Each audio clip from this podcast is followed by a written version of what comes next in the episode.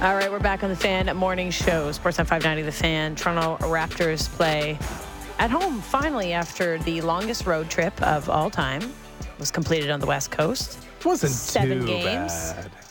Well, it was their longest in about Really? 15 years. Really? Yeah. I mean, it doesn't seem like crazy. Well, Seven it was about two weeks. It's a nice little They were out there for a while. It's nice to get away. They're home here for Especially when the noise is what it oh, is Oh, here. It still followed them over there, though. Got on the plane, the noise was there in the arenas. Sure, they had the Sportsnet app open, listening to us live in the morning. On Probably. the West Coast. Yeah. Ooh, that'd be pretty early for them. Well, they want to know the takes. The Raptors are at. back home for a while. They are 10 and a half point favorites tonight. Hello. What a way to come back home against the Spurs tonight. But a guy that traveled far and wide to cover this team for the last two weeks, packed his life up into a tiny suitcase, is Michael Grange, Sportsnet NBA columnist and insider. How's it going, Grange? How's it going, Ailish? How are you? Um, I need to know immediately how you pack so efficiently. Like, what goes into the thought process? I saw your Twitter post yesterday of your small suitcase that just did it all for you for two weeks. You know the uh, it's like uh, it's like a four day trip. You do three and a half times. You get That's laundry you on the road? I don't really want to. Uh, yeah, yeah. Okay. you got to do the laundry on the road. Okay. You got to do the laundry on the road. That's essential. And uh, yeah, so that's the key. So that's the only that's the only thing is if you don't happen to have a hotel with laundry or whatever, you can run into a bit of trouble. But but yeah, yeah, no, it was uh, it was the alternative was uh, you know depending on people to you know handle your luggage and Ugh, get it to where you need to be. never and- find it. Exactly. So So it all long, worked out. long road trip, a weird road trip too. Uh, on a scale of one to the weirdest uh, in Raptors history, where does that one rank? Probably not all that high. like I guess in some respects it was pretty. There was a certain kind of like intensity to it. Um, you know, just because as they were making their way through the West, like each of the cities they stopped at, you're like, yeah, I could see the Raptors doing a trade with this team. I could see the Raptors doing a trade with this team. And you know, you're in Phoenix and uh, Sacramento, Golden State, Portland, and uh, Salt Lake City, and so you know, all of them you can kind of make your case, and and uh, there was a lot of uh, player personnel, pro player personnel people, and GMs, and and uh, you know around all the time, and so there's you could sort of see all kinds of thought bubbles forming over everybody's heads. Maybe that was my imagination, but I think it was real, and um, yeah, so you're kind of on high alert, and and I mean it was the longest trip they've done, I think, in 26 years. Like they had one in 07, 08, but it was uh, it was split up by Christmas, and I think there was another one that was the same number of games, but they started in the East and finished in the East. So I, I, I'm kind of thinking they probably flew in and out for each of those two. But to leave and play seven games and all of them, uh, you know, be be out on the road for was, you know, that was different too. So it was uh, it was kind of a neat experience, but you know, we get back and it feels like uh, things are just getting weirder still. So to wrap up that road trip, um, there was a little bit of, I think, some joy, maybe some positivity to um, find from the players. I mean, Scottie Barnes had a, a smile, which was nice. Do you, do you think the guys start play start playing for each other when they know that the trade deadline's around the corner? This could be part of their last dance together, or was it just truly like, hey, we won a couple games, like this makes us happy? I think probably 50 50. Um, you know, I think all season this team has struggled to find a, good chemistry, and, and, you know, I don't say that so it's interpreted as that they're at each other's throats. I really don't think that's the case. I, I think it's much more just um, kind of an unsettled element that, that they've been sort of tr- trying to get settled. And, and I would say the last month or so, um, there's been more of that, and on that trip, I think there was enough moments where you could point to and go, "Wow!" I mean, you know, when these guys really bring it, they, they and they're kind of all pulling on the same rope at the same time, they can be pretty effective. And and they're looking for that. I mean, there was you would hear this from Fred, you would hear it from from Nick, you would hear from some other guys. Just that, you know, they, wow, you know, they feel like they've kind of unlocked something but you sort of look at the raw numbers and who they beat and how they beat them, and you're kind of like, really? Are we sure about that? Um, you know, because I think defensively there was, there was a lot of conversation about them playing better defensively, and you know they certainly had one outstanding game. I mean, against Sacramento, that's probably the best they've played all season. Um, but and there's some other stretches. I mean, the fourth quarter in Memphis would be another one, but but the you know you look at the numbers and they were kind of allowing.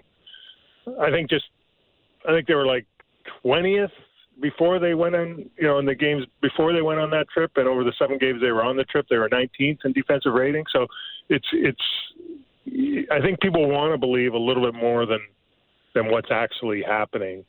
Um, you know, so so I I I think, like I said, I think people want and people on the team, people around the team want things to be happening, but I'm not 100% convinced they are. Uh, the thought bubbles didn't stay on the West Coast. I think they were probably pretty prevalent yesterday at practice when uh, Siakam spoke with the media, then had a little chat with Masai Ujiri. I, I feel like, you know, we don't know the fly in the wall. We don't know the nature of the conversation. We don't know what's being discussed. And we really don't know where Siakam stands. But I guess, in your opinion, how stable is the ground with which Pascal Siakam walks when it comes to the Toronto Raptors? I would be pretty shocked if he was like pretty, like, let's say very shocked if he were traded between now and tomorrow. Um, you know, I think that there is some examination going as to, and a lot of times all these discussions that happen now end up kind of getting shelved and they get revisited in the off season. But so there's certainly a lot of examination going on to as to you know where this team goes long term. But I, I think again, I'd be pretty shocked, to very shocked if if he were to be traded tomorrow. And that whole scene, you know, it kind of took on a life of its own on social media, um, which is why I should probably never tweet. But what was just interesting about it was we talked with Pascal, and he says, "Look, I don't." And he's very consistent on this. Like he really gives the impression that you know he kind of keeps the blinders on, and he he's very concerned about his own performance. He's very concerned about the team's performance, and then everything else he pays no attention to. And uh, he's said this and demonstrated this enough times. I actually believe him. Uh, but literally after he left, stopped, you know, finished speaking with us, he's walking across the floor, and and Masai Ujiri kind of popped out of. They had this little conference room uh, uh, adjacent to the practice court, and he popped out and he greeted him, and he got a motion for him to come on, come in here.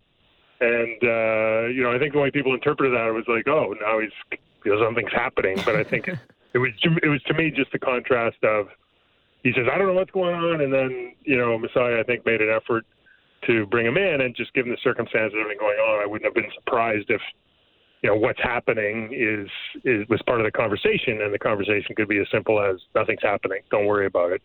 But um, you know, but as you guys point out, it could be anything. it could be how was visiting your mom in Houston, how was you know how was the rest of the trip, how are your legs? Could be a hundred things. But it was interesting that he you know Masai made the effort to bring him into the room versus just kind of stay on the floor and chit chat, which they would do somewhat regularly. Oh, to be a fly on the wall in that room, eh? Just uh, yeah, you should time. bug the uh, the the hallways there and get a little insider information, Grange. Come on. you know, it's uh, yeah, it's not a bad idea. I, Next I, I can see some credentials being revoked. Yeah, that's all right. Be worth it. Um, okay, so it seems like um, Pascal moving would be definitely quite shocking, but um, the conversations online and, and with the people that are in the know seem to say that Fred would be the most realistic at this at this moment to be uh, traded. We saw him kind of circled around names on Monday with that deal being held up with Spencer Dinwiddie. Kind of, uh, oh, there might be a third team involved. It could be Fred. Um, what were your thoughts on the idea that he was involved or possibly involved with that? And would that have been, uh, you know, a close enough deal that the Raptors should have been interested for if Fred VanVleet is going to be the guy that is a, is moved from this roster? Yeah, I don't know about the, um, you know, the the Brooklyn angle. I just think that as you kind of go down the list of teams, um, there's a lot of teams with really big goals that probably could use some point guard help. And, you know, we know what they are. You know, the Clippers are one. Uh, you know, the Lakers are probably another. And you can kind of keep going on down that list. And, and so that's, I think that's why Fred's getting mentioned a lot. He's also maybe a little bit easier trade to manufacture because the draft pick compensation wouldn't be quite as high. um, as as for example Pascal Siakam or OG Anunoby, and you know, and I think that's why there's some thought that uh, if those guys were to be put in trades, it might not be until um, the off season because that's when more teams have more picks available to trade. Um, you know, and I think there's there's just a, a, a sense of of you know Fred's I think pretty determined on his value and you know is is that value available to him here in Toronto? I mean that's a, a calculation that you know the Raptors are always pretty good at making, and um, but the flip side of that too is Fred's a pretty determined guy, and if he's not feeling like um, you know there's an opportunity here, maybe he'd be open to be traded. But I would say overall, um, it's kind of interesting because on one level, you know, you're always betting against the chances of trades happening, but on the other side is you kind of look at the names, the contracts, the situation, and it would be and the, the, the discussion, and it would be hard to imagine nothing happening for the Raptors between now and and Thursday. Um, is Fred the guy? Um, there's good reasons why it could be. I think OG Anunoby, I've always thought might be more likely to be the, the guy to be traded just because he's he's at such a high value right now and he's so easily easy to slot on so many teams. But um, you know, I think if one thing Masai and Bobby have shown is they're willing to go right to the last minute to make sure they they believe they're getting the best the best deal possible. Uh, unrelated to Siakam, the the fly on the wall or the bugged boardroom would be appealing because I, I, I feel like it would be pretty fascinating to know some truths uh, between Bobby Webster and Masai Ujiri right now. Because you know oh, we talked to Bobby Webster before the season, and admittedly, it's the first time I've talked to either Bobby Webster or Masai Ujiri. And the only thing that I felt like was real was they wanted to see progression, and of course, we've seen uh, regression. Uh, I don't think we'll ever really get these truths. But how do you think the realities facing those two? Conflict with the expectations? Like, is this jarring? Is this majorly surprising? Are they really, really surprised, shocked, whatever, to be in the position that they're in right now, which is preparing potentially to sell before the trade deadline? Uh, I wouldn't go so far as shocked, but I think their expectations were more in line with, you know, the public's expectations. I, I think um, they were aware that, you know, there could be a this would kind of potentially be a high variance team. In other words, you know, there would be some lows. It's a young team. You know, it doesn't have a ton of depth, especially in terms of shooting. And, you know, it's not a perfectly constructed roster, but I, I think that they were optimistic that the highs would be pretty high and there would be more stretches like they had at the end of last season where they could just kind of string wins together and, and steal games and, and do all that kind of thing and be a, be a really tough team to play against. And, for whatever reason, that hasn't really happened. And um, so I don't. So I think they are a little surprised. I, I thought that they, you know, I, I, I think they also felt like they, um, you know, they were giving this uh, experiment or this iteration of the team a chance to prove itself and to show itself. And um, you know, so just in saying that, they it wasn't like they were 100% sold on everything that could happen, but um, you know, I, I think they would have been more likely to assume the best would have happened than.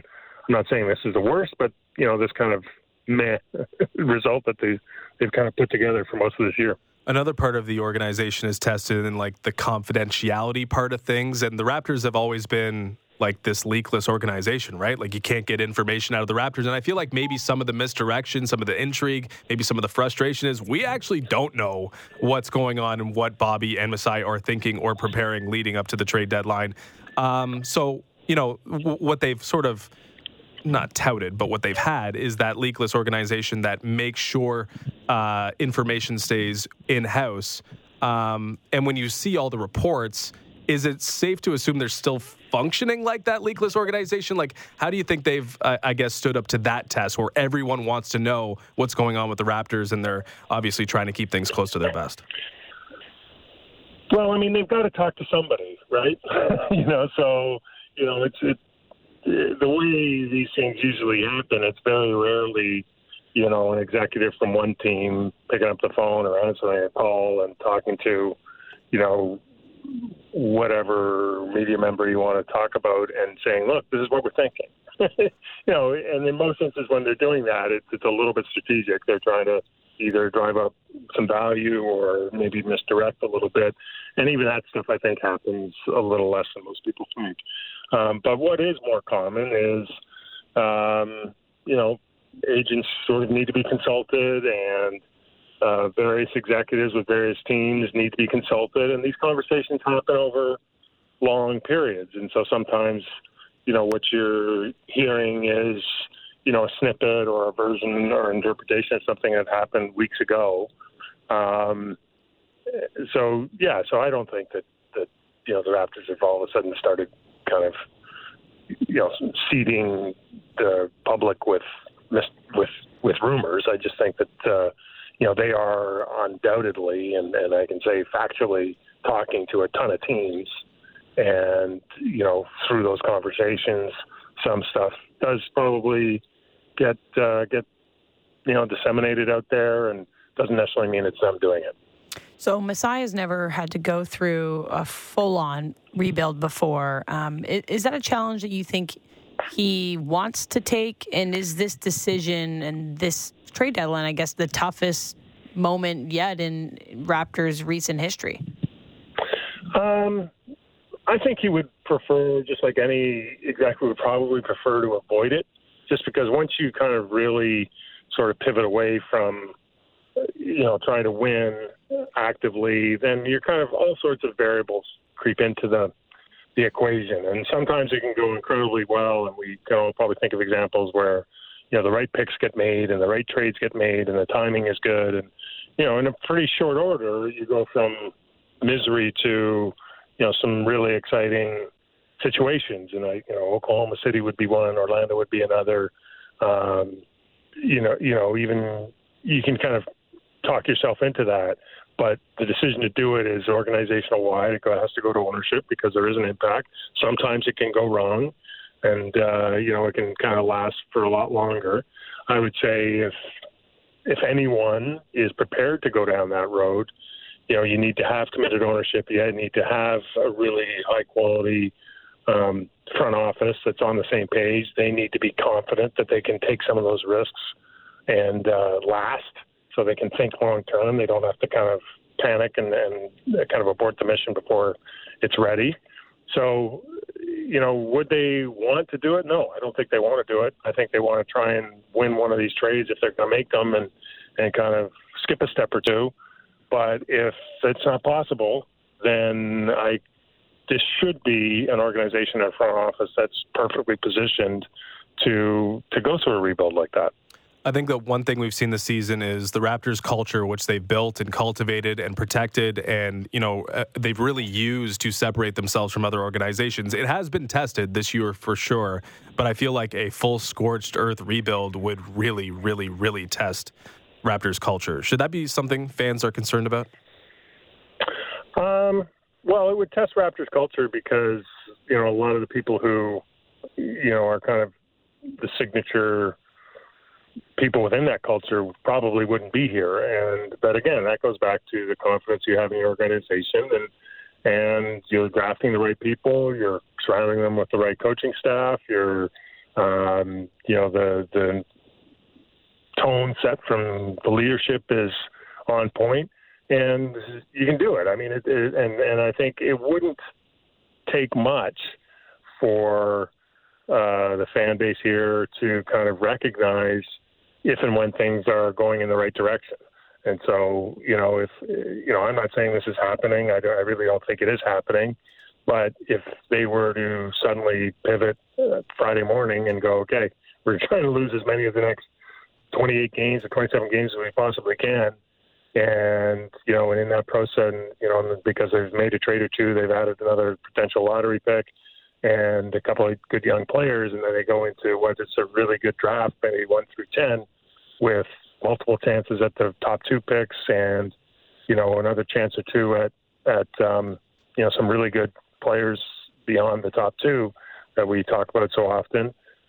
I think people could get excited about that pretty quickly, and and I think the opposite is also a little bit true. Like if nothing really happens, and this ends up being you know, an 11th, 10th, 9th place team that either doesn't make the play in and drafts at the bottom of the lottery or makes the play in and, um, you know, loses in a quick game and, and, and, you know, they haven't really managed uh, their assets very well and you lose a player like Gary Trent or Fred VanVleet, a free agent with no free agency with no return. I mean, people are going to pick up on that too and go, wait a second, these are, you know, maybe the, you know, the decisions weren't bold enough. Maybe they miscalculated and, and that I think is is equally as much of a risk when you kind of go into a season with neither much hope of winning or much hope of kind of uh, kind of rebounding from from a couple of tough years. All right, Grange, before we let you go, um, obviously last night, big night for LeBron James and co and the conversation about his legacy.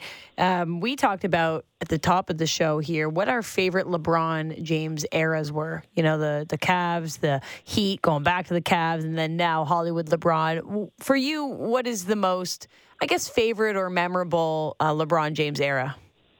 Um, that's a great question. I mean, I think, you know, I was really lucky and covered the Cavs come back from 3 1 and win in 2016. And that was just, you know, you you kind of see that happening before your eyes when they're down 3 1 and, and how he played in the next three games, games four, five, and six, whatever the number is, five, six, and seven. And, you know, you go back and look at those and you're like, you just can't believe anyone played basketball that well under that much pressure. So that's certainly one. And I guess I think his second year, second and third years in Miami, um, when he really was surrounded by a great team and really kind of I don't want to say accepted, but um, was really enthusiastic about about playing a really high efficiency brand of basketball appropriate for the level of talent he was around. And um, you know, I could you could kind of make a case that those two seasons he won MVP in both. Has anyone played basketball much better than that? I mean, the list is pretty short. So uh, those are the two things that jump to mind for sure. Yeah, fun to reflect on that. He's still got uh, an interesting trade deadline himself ahead with what the team's going to do to maybe bolster his opportunity to keep going because he's looking like a, he wants to keep winning and he wants to keep being in the limelight. So we'll see what happens with Lakers, with Raptors, um, and it all starts hopefully today. Grange, we're waiting for something. So appreciate you joining us. I know it's a busy day, um, busy week for you. So thanks so much. Thanks, guys. Take care. Michael Grange, Sportsnet NBA columnist and insider. The Raptors play the Lakers in LA on March 10th. Get to see it head to head. If LeBron got a team around him or if he's just. Wonder what the incentive will be like for LeBron James that moody night. Moody tweeting. We'll find out. moody tweeting. Uh, man, I, I'm I'm I'm very very intrigued at the Masai Bobby next step situation. Like Masai is always going to be a legend in the city. He brought the one championship that we have consciously in our memories mm-hmm. to this city with the trade that was probably most impactful, you know, in we're talking about our era, athletes of our lifetime since 2010. It can't be bigger than the Kawhi Leonard deal. But you can prove how legendary you are if you can build it back again. And you cannot take the remnants of something previously, add to it to put it over the top. I'd like to see Masai Ujiri and Bobby Webster put their stamp on this franchise one more time with a successful rebuild, set them on the right direction once more. Well, it's quiet right now. Not sure which way the winds are blowing. We have lots of time to find out, but the clock is ticking, so let's do something already, okay, folks? Everyone's up now. It's eight thirty. It's time. It's time it, to get the, party no, started. The way it's going to work for us, nine o'clock tomorrow. Trade. That's right. Then maybe a couple more, and everyone will be able to pick at it before us. Mm-hmm. We'll be a little frustrated, well, but at least we'll have something to talk about. What a week for sports this weekend. Obviously, the Super Bowl on Sunday. We got lots going on. We got lots of tee up the next couple days here. And to celebrate the Super Bowl, Proline Plus is teaming up with Real Sports to take the viewing experience to the next level. We're helping give away tickets to bring you and up to seven friends. I don't even have seven Hello. friends up to seven friends to Real Sports to watch the biggest football game of the year, including prime seating and a Proline prize pack with food and beverages. Okay. Oh my, this is amazing. All you have to do is tune into the episode of the Fan Morning Show today and tomorrow, listen for the code word, and text it into 590 590 to be entered for a chance to win. Today's code word, super easy. It's Real Sports. Text Real Sports to 59590 to enter. One more code word tomorrow. You must be 19 years of age to enter, and details are at sportsnet.ca slash 590. That's tickets for up to seven of your friends and yourself to go to Real Sports to watch Super Bowl on Sunday with a Proline prize pack. So essentially, we, in conjunction with Proline Plus, are giving away a fully paid for Super Bowl party It's, with uh, massive pretty big amazing, screens. actually. That's pretty good. If you want, you know, we, we give a lot of good good This stuff is- away this on the is- show. might be our best. Lately, we are just firing things off, but this is really good. So get those. Get those code words in. If you have no plans on Sunday, Ailish, That's you're what I still saying. looking Yesterday, for plans. I said on the air, I have no plans for get Super Bowl of your Sunday. get one of your seven friends Like, to put the code word in. I don't have seven. I'm going to have to find seven real quick.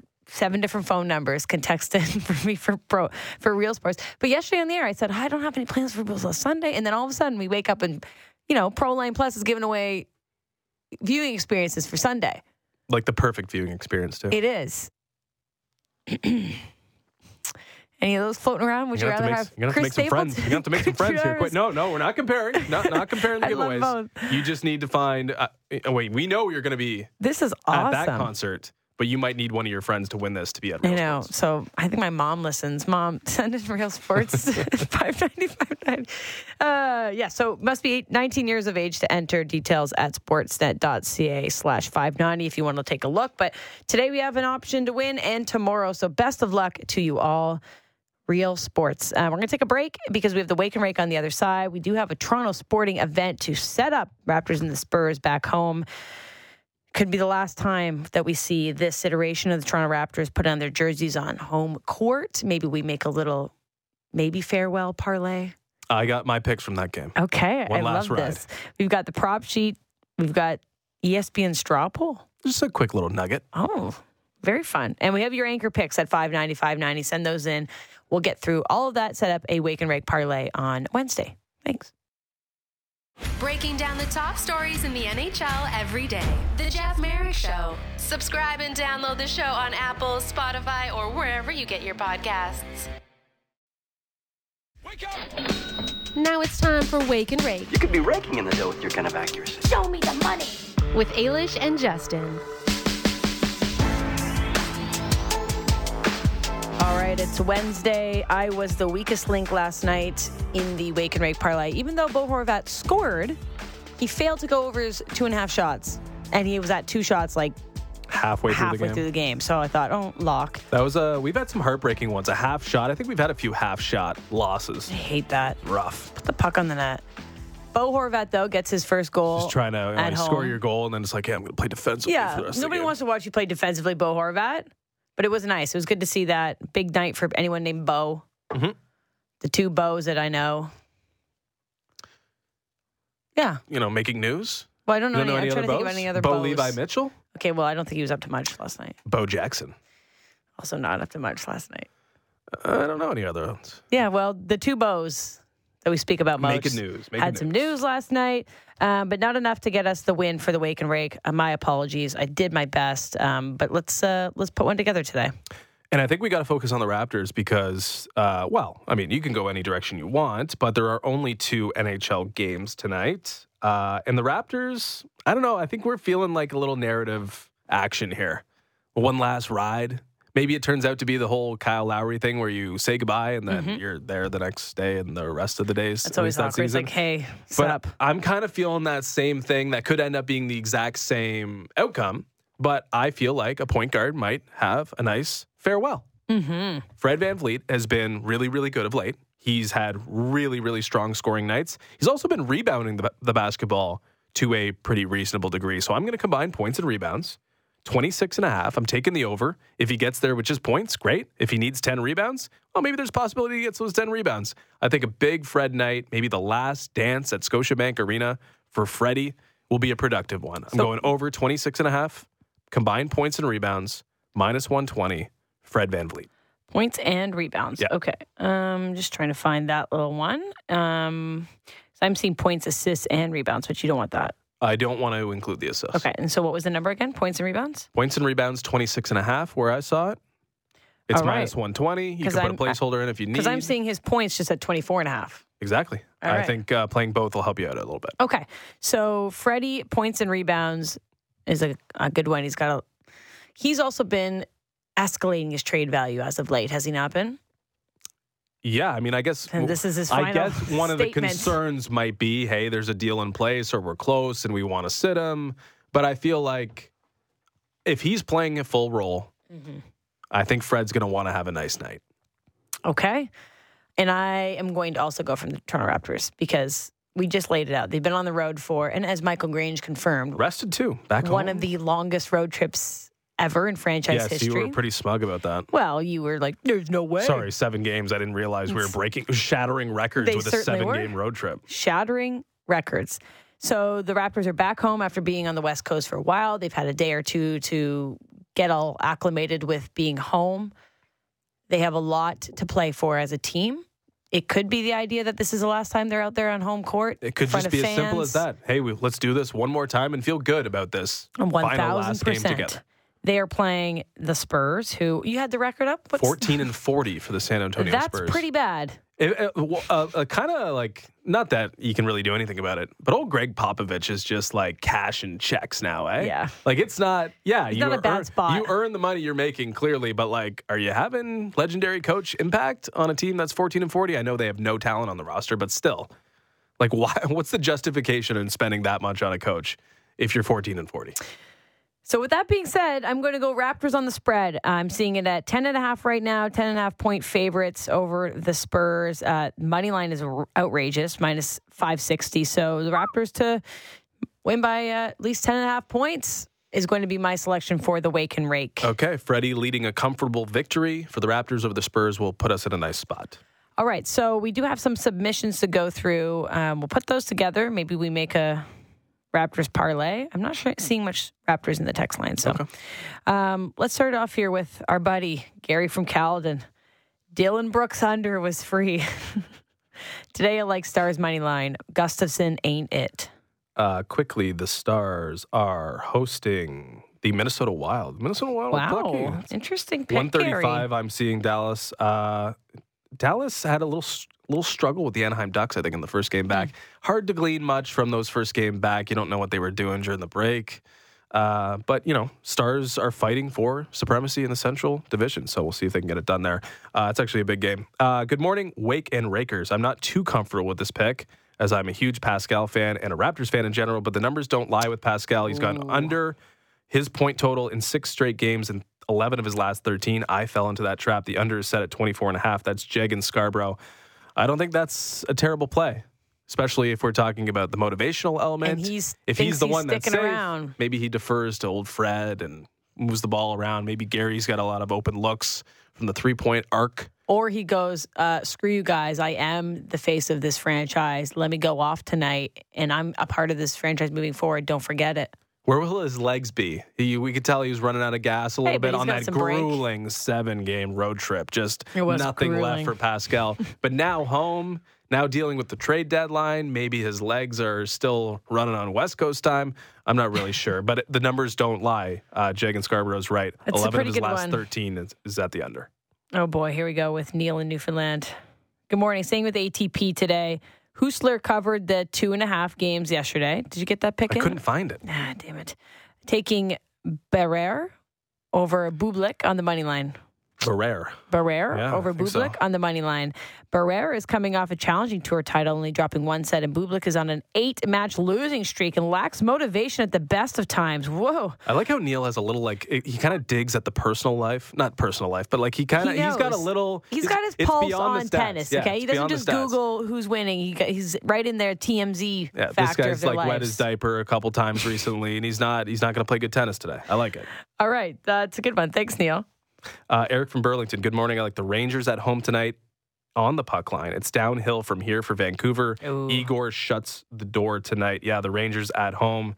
240 favorites. The puck line. I'm seeing it Plus at 100. Plus 100. Uh, so that's an option. I like that. Um, okay, so we're going to keep going here. We have Cody in St. Catharines. Good morning. For a solid anchor tonight that's off the board, I like Buddy Hield over three and a half threes tonight. It's a plus number, but it won't be for long. He's done it six out of eight games, two out of the last three against Miami, and in the last game against Miami, hit seven of them. Mm. Oh, Cody finding some value off the board here. And from- Sneaky. From, Cody to Corey from Port Hope. Good morning. My wake and rake pick tonight. I'll go Tatum over eight and a half rebounds. That's a familiar one at minus 105. Hitting 10 of the last 12. And his last game versus the 76ers, he had 12. Going to bet it until it doesn't hit. Hmm. Okay. Anything stand out to you? Well, I, I kind of feel weird about putting Pascal in this parlay at this point. Because I guess it runs contrary a little bit to what you're expecting. Yeah, I, I am not. I like it, but I'm not putting it in the parlay. That's where I'm going with that. So um, let's pick something different. Did we pick the Tatum over rebounds last time? I don't remember. You like that one, eh? Corey and Port Hope. I like those numbers. I like 10 of 12. There's 11 of 13 with Pascal, but we don't want to go that route. A little nervous about the first games back for these Rangers. The Rangers did play an emotional game with the other night against Calgary, so they're they're definitely settled in. All right, let's I, do I don't it have then. a strong read on the Canucks yet. I know like they're you know it's not overly positive looking, but I don't have a strong read yet. So Let's go with Tatum. okay, Tatum over. Is it? Sorry, I just lost it. Rebounds. Tatum over rebounds. Yep. Okay, I'll lock that in there and give you. Boston our, Celtics are at home to the 76ers, so big It's a game. nice spot for him. reason to watch for sure. Okay. And he should be playing, you know, it should be a tightly contested game. Maybe he plays a lot of minutes tonight, gets his opportunities to pull down boards. Okay, all together then. Um, Raptors on the spread tonight, t- 10 and a half point favorites against the Spurs. Freddie over points and Rebounds. rebounds, which is 26 and a half. Correct. And Jayson Tatum over eight and a half rebounds altogether, plus 690 for tonight's wake and rake. Whew. Too bad it wasn't 590, but we'll take it. We'll take it. Uh, quick note on NHL awards. Uh, our buddy Greg Wyshynski had a straw poll yesterday at ESPN. Uh, he canvassed those who are actually going to be voting on Oh, the I NHL love when they awards. do it that way. So a little bit of information, and it's kind of the expected stuff. Of course, Connor McDavid, big leader for the Hart Trophy, but the Norris Trophy and the Calder Trophy have interesting information. At least I think. Erik Karlsson right now runaway, not runaway favorite, but a sizable favorite to win that award. He scored again last night, uh, and he, I don't think he is the favorite in the market. I'm pulling it up quickly here. He is the favorite of the market now at plus 175. That might be a reaction to that. Uh, I don't know if I jump all over at plus 175 because I think it's still like a pretty competitive race, and he might have to make the playoffs unless he scores 100 points. But 100 points seems very, very likely now. So I feel like you're only betting on that. Are you betting on Erik Karlsson to hit 100 points? And I feel like he should. And I don't know if there's a great challenger to him. Cale Makar and Adam Fox are next at plus 400. Dahlin's plus 450. I think he should probably have the second shortest odds. And that's what the ESPN report did uh, have out there. Dahlin was second to Karlsson. To, so two Swedes leading in the Norris Trophy. I think Josh Morrissey's fallen off just a little bit. But I think the most interesting thing is in the Calder Trophy, where it's like, it feels like there's no decent pick other than Matt, Matty Beniers, who's dealing with a concussion right now, missed some games. I think he did come back last night. Uh, either way, if Beniers runs into a wall here, if there's some injury issues, there is a chance that someone can take his spot. The problem is there hasn't been really a great option. But the voters for the award are paying attention to, to what Owen Power is doing in Buffalo. Owen Power was not really considered much, uh, like he was overlooked for sure in the odds board, not really considered much of a challenge. His odds are down to plus 1400. Still, Logan Thompson, Mason McTavish, Cole Perfetti have shorter odds than Owen Power right now when those voting on the award are looking at Owen Power and witness and recognizing that he's having a great season despite the point totals not necessarily being there. So Matty Beniers is a minus 200 favorite right now. If he runs into trouble, it looks like the next person up is Owen Power, and it's not being priced like that. So a decent bet right now might be Owen Power at a long number. How's our uh, Tage Thompson future looking? Uh, on this awards, he's uh, on this straw poll. He is um, nominated. He's top three. But Okay. the problem is, the Hart Trophy just runs through McDavid. Like he's not relinquishing at all. He didn't have a great night last night. The Oilers did win and cover the, the puck line last night, but it was on like the Warren Foegeles of the world getting it done. it wasn't necessarily a great McDavid night, but he's on pace for ridiculous point totals. He's probably going to win the Rocket Richard. Tage Thompson might be in Vegas, you know, at the award show. Probably a pretty long shot that he wins. It probably has to take a McDavid injury, unfortunately. All right. Well, that's a good look ahead at your futures Cuth bet. Um, all right. So we are going to talk about our prop sheet, which is ready. Okay. Sorry that it was. Is it? Was it? You just got it ready in the last two minutes while I was talking about been NHL awards? tinkered a little bit. Okay, I just wanted to be perfect. This is going to be The out- public needs it. Yeah, it's fine. It's Wednesday. It goes out today, right? Yes. You're tweeting today? It will be tweeted within the next four hours, Okay. and the date, the time to close will be noon on Sunday. Noon? You don't Yeah. want to give right up to the kickoff? What do you want? Four? I don't. I noon. I like noon. Okay. Okay. I mean, just Noon is just easy. Noon. but Shut what? down at noon. Okay. Okay? By then you'll be drinking, and I don't. I just don't want to be looking at. Just you might scramble in the last 30 minutes to do it, and I want to give our listeners I'm giving full opportunity week- to do it. a lot of time up. Okay, noon is the way to do it.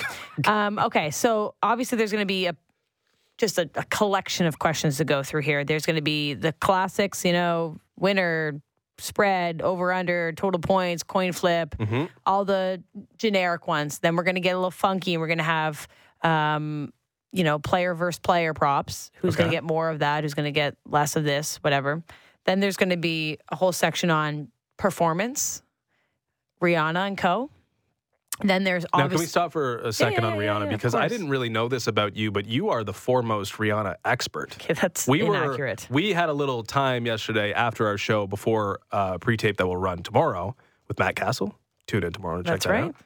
You essentially went through the entire discography and sang your heart out. I didn't realize you were that big Oh, of a a Rihanna of fan. Rihanna so I feel like we should be going to you for insight on what she'll be thinking. First song, last song, who might be joining her on stage. Do you have any insider information on Rihanna? No any insight you can give on what she might be thinking, given that you two seem to be on the same page based on what I saw yesterday? Okay, I uh, didn't realize how many Rihanna songs that I knew and actually liked. Um, but I went through her discography yesterday as we were sitting in the studio, and she's got some bangers. Okay, um, the great thing about Rihanna, she spanned generations. Like I remember old Rihanna. She remembers LeBron James' first stint in Oh, Cleveland. she sure does. Um, and then she's actually, I would say, her recent stuff has actually fallen off. So I'm hoping she plays some old stuff. Anyway, nonetheless, I went through all of Rihanna's songs. Um, I remember the Good Girl Gone Bad era of Rihanna. She's Right. got the Loud album. She's got, um, remember, I, I sung this one for you, A Girl Like Me, Music of the Sun. Like she's got some old I stuff. sung this one Yeah. for you. Yes, you sung them all for me. Yeah, well, anyway, so she's she's been she's gone through it all. I just wonder if she's going to go the nostalgic route or the Super Bowl bangers route, and I think she'll do both. So um, there's a lot of odds on first song, guest appearances, and so I would say my bet for first song is Diamonds. Okay, I just think it, it's uh, it's a good kickoff song. But all right, Okay. we're starting this the show off hot.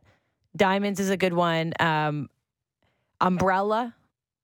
Also, I don't think she starts with anything slow. Bef- between me, it's Diamonds and Umbrella, which I think are like plus five or six hundred. The only thing that makes the most sense to me is Please Don't Stop the Music would be the last song. Because, like, yeah, you're stopping the music, but it's more of a message. Like, the music will carry through Okay. and carry on, right? This isn't a novel. what do you mean it's not a novel? It's Like a a- narrative, all right? It's a narrative play. Please Don't Stop the Music is going to be the last song, at least in my eyes. Wow. Okay. I'm, I'm a little bit more interested in who joins her, right? Because we just okay. had, What, wait, one other for opening song. This is what you came for. I don't even know that one. That's with. It's with okay. Never mind. Um, yeah. Well, what so are the who- odds? Do we have the shortest odds there? Okay, I, do, I don't have it all up in front of me. Sorry. The incomplete prop sheet. Um, I'm not putting the odds on each song. I'm just letting you choose Oh, okay, a okay, okay, song. okay. I'm not the book. Right, right, right, right, right. Um, but yes, who will join her is actually a real consideration here. She's got a lot of features in her songs, um, including individuals such as Jay Z, Eminem, uh, Calvin Harris. I don't know Drake, ASAP Rocky, Drake is a very who is the father one. of her child. Are they married? I don't know. No, they're not married, but they have a child together. So ASAP Rocky is definitely one that people are, are thinking could be making an appearance. I think the Drake one is fascinating because don't they like Drake had like a thing for her, and he's been in love with her, and then yeah, declined and that he's in love with I her. I feel but- like there was a thing where she kind of like put him in his place. I don't know if there was some drama, if things were supposed to be working out, didn't for whatever reason. Uh, but I would kind of be surprised, especially if ASAP Rocky is there and performing, that Drake would also be performing. However, the odds are pretty short on Drake performing with her on stage. My best bet- curious. is Jay Z.